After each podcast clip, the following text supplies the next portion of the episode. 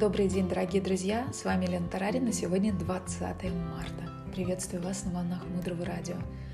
Классного настроения, энергии, драйва. Сияйте, наполните этот мир вашим светом. Мудрое Радио. Слушай голос.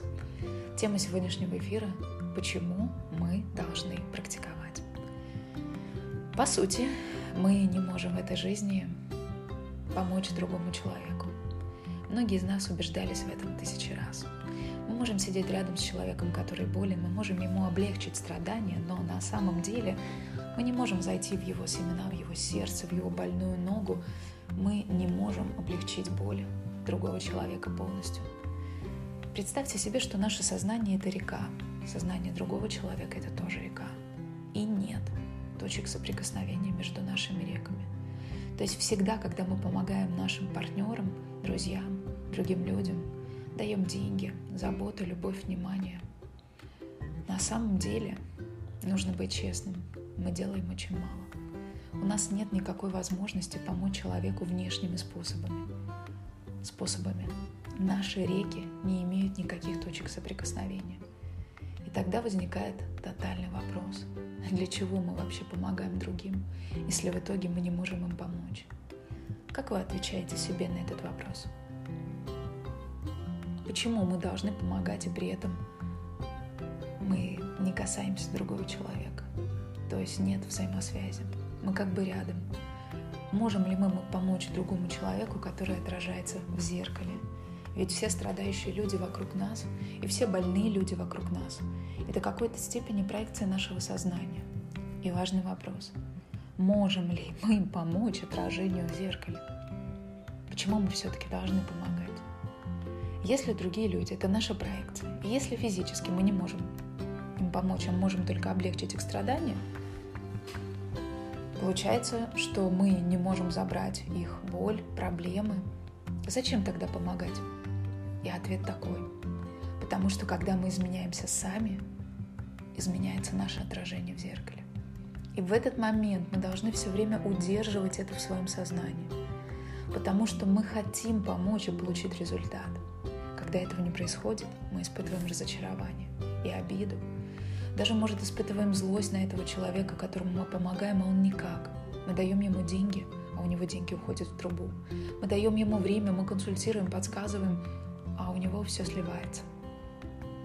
Есть люди, которые в жизни буквально нам помогают, что вся наша помощь и подсказывают, что наша помощь, поддержка — это все ерунда, оно не работает. И здесь мы должны сделать немного больше, чем помогать этим людям физически. Учителя говорят, вы должны сделать более тяжелую работу. Мы должны измениться сами. Как вы думаете, что на самом деле может сделать человек, чтобы повлиять на другую реку? Если я — это одна река, моя мама, которая болеет, например, это другая река, и наши реки никак не пересекаются, мы течем в километрах друг от друга, то как я могу повлиять на этот другой поток? Как я на самом деле могу помочь своей маме? И учение говорит, практикуйте. Вы можете помочь, есть такой шанс. И ответ кроется в предыдущем вопросе, который мы с вами изучали, в теме расширения границ. Дорогая Марина Селицкий говорит – мы должны включить эту вторую реку свои границы. Мы должны убрать границы между двумя реками. Мы должны стать океаном благодаря своей практике, ведению дневника, медитации.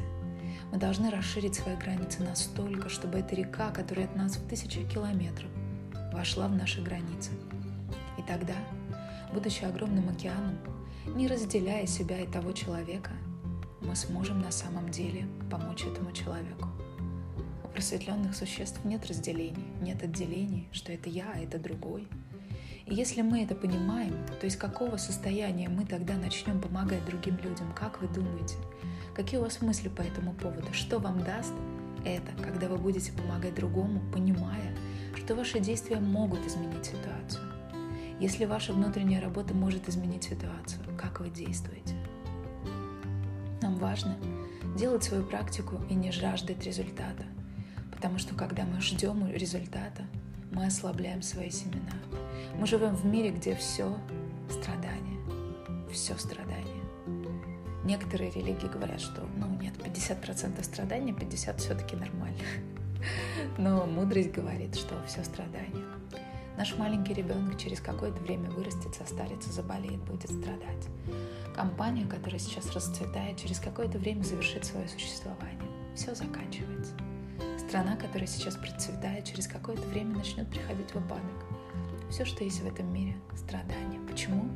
Потому что происходит из семян. Все, что рождается, заканчивается. Вернемся к теме того, что происходит, когда мы соединяем эти два потока, две реки. Семена – это то, что мы создаем в отношениях с другим человеком и наши действия по отношению к другому человеку. Здесь я, а здесь другой человек. И то, что мы делаем, не разделяя себя и другого, уже не называется кармой. У ангелов нет кармы. Еще раз. Действия, которые я совершаю, не разделяя себя и другого, это уже что-то абсолютно другое. И это значит, что это уже, внимание, не закончится никогда. И это уже начало выхода, выхода из страданий. И сделать эту работу можно только с учителем. Только он нам показывает, куда двигаться, потому что это неизведанная территория. Территория, которая нам неизвестна. Мы не знаем, как по ней передвигаться, куда идти. Это совсем не то, что мы с вами делаем на уровне каждого дня. Это совсем другое стирая правильным образом границы между собой и другими, мы рано или поздно понимаем, что мы одно целое. И теперь я хочу поговорить о том, что происходит, когда болеют люди. Есть история о том, что в Тибете однажды болел один лама. Он попал в больницу, и по словам врачей, он умирал каждый день. Каждый день у него отказывал какой-то орган. Через несколько дней он восстанавливался, но каждый день какой-то орган, то почки, а, то еще что-то опять оказывалось в очень плохом состоянии, буквально в критическом. И ученики не понимали, что происходит. Они думали, что их учитель сейчас покинет этот мир, но мудрые ламы, старшие ламы понимали, что происходит на самом деле. Некоторые очень мощные учителя, когда болеют, то они болеют очень серьезно. Так болеющий лама каждый день брал на себя какую-то болезнь всех людей. Болезнь почек, болезнь сердца, другую болезнь. И через некоторое время орган, который сегодня был в критическом состоянии, восстанавливался. На следующий день заболевал другой орган. И около месяца каждый день новый орган был в критическом состоянии. Этот лама через свою боль и свою болезнь так очищал болезни всех живых существ. Прошло время, этот лама выздоровел. А теперь еще одна история. Учитель рассказывала, что однажды она нашла в почте письмо. Писала женщина о том, что ее маленький сын умирает. У него в голове нашли опухоль. Учитель нашла это письмо только через год после его отправки. Оно случайно потерялось. Но учитель все равно написал этой женщине, которая ответила, что все равно сын покинул этот мир, но уходил он удивительным образом. Мальчик безо всяких причин упал в школе, ударился головой. Врачи констатировали опухоль, и за короткое время он ушел из жизни. Мама возила его по всем больницам, но помочь ему так и не смогли. Но уходил этот мальчик очень необычно. Учитель спросила у матери о результатах вскрытия, что все-таки стало причиной смерти. Мама ответила, что результаты ей очень долго не давали, но оказалось, что никакой опухоли в голове не было. Мальчик уходил точно так же, как и лама из предыдущей истории. У него один день почки отказывали, другой день еще какой-то орган. Это было странно. Учитель спросила мать этого ребенка о том, что происходило с ребятами, которые лежали с ее сыном в одной палате. И мама сказала, что никогда об этом не думала, но сейчас, когда об этом ее спросили, она вспомнила, что в день поступления мальчика в больницу двоих выписали. И все дети, которые поступали в эту палату, выздоравливали очень быстро. Одному мальчику даже отменили химиотерапию, потому что опухоль исчезла. Учитель тогда спросила о том, что происходило с друзьями, которые приходили к ее сыну. И мама ответила, что все дети, которые приходили, чтобы проведать, утверждали, что мальчик с ними разговаривал, хотя он был в коме.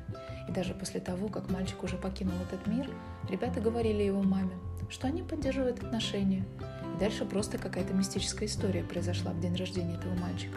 В его в комнате, в которой никто не заходил, сама по себе зажглась настольная лампа. Когда болеют наши родные и близкие, то это происходит не случайно. Так, например, когда заболевают дети, часто случается так, что родители, потому что у них слабый иммунитет, тоже заболевают. Но на самом деле он просто берет на себя болезнь своего ребенка. А теперь подумайте о том, что делают ваши родные и близкие, когда болеют.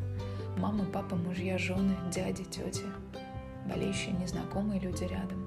Что они делают на самом деле? Наши учителя говорят.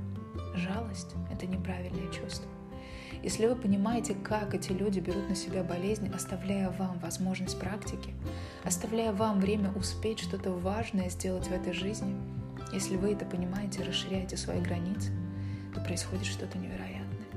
Ваши мама и папа болеют не потому, что они хотят этого. Они берут на себя очень много, чтобы мы имели больше времени, больше возможностей. И когда наши учителя болеют, то это вообще невероятно.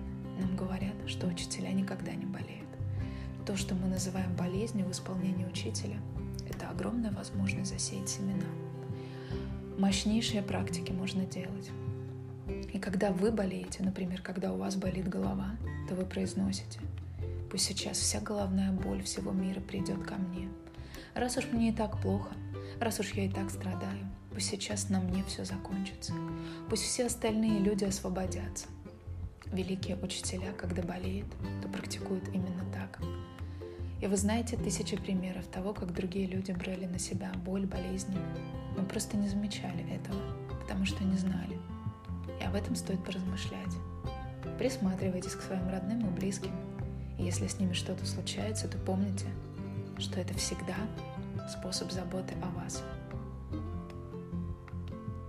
Мне очень нравится фраза, которой я хочу завершить этот эфир. Не променяйте океан на лужи. Поднимайте свое тело утром для практик. Работайте над собой. Дальше глубже. Оставайтесь с нами на волнах Мудрого Радио. Мудрое Радио. Жить на глубине. С вами была Елена Тарарина. До встречи в эфирах. thank you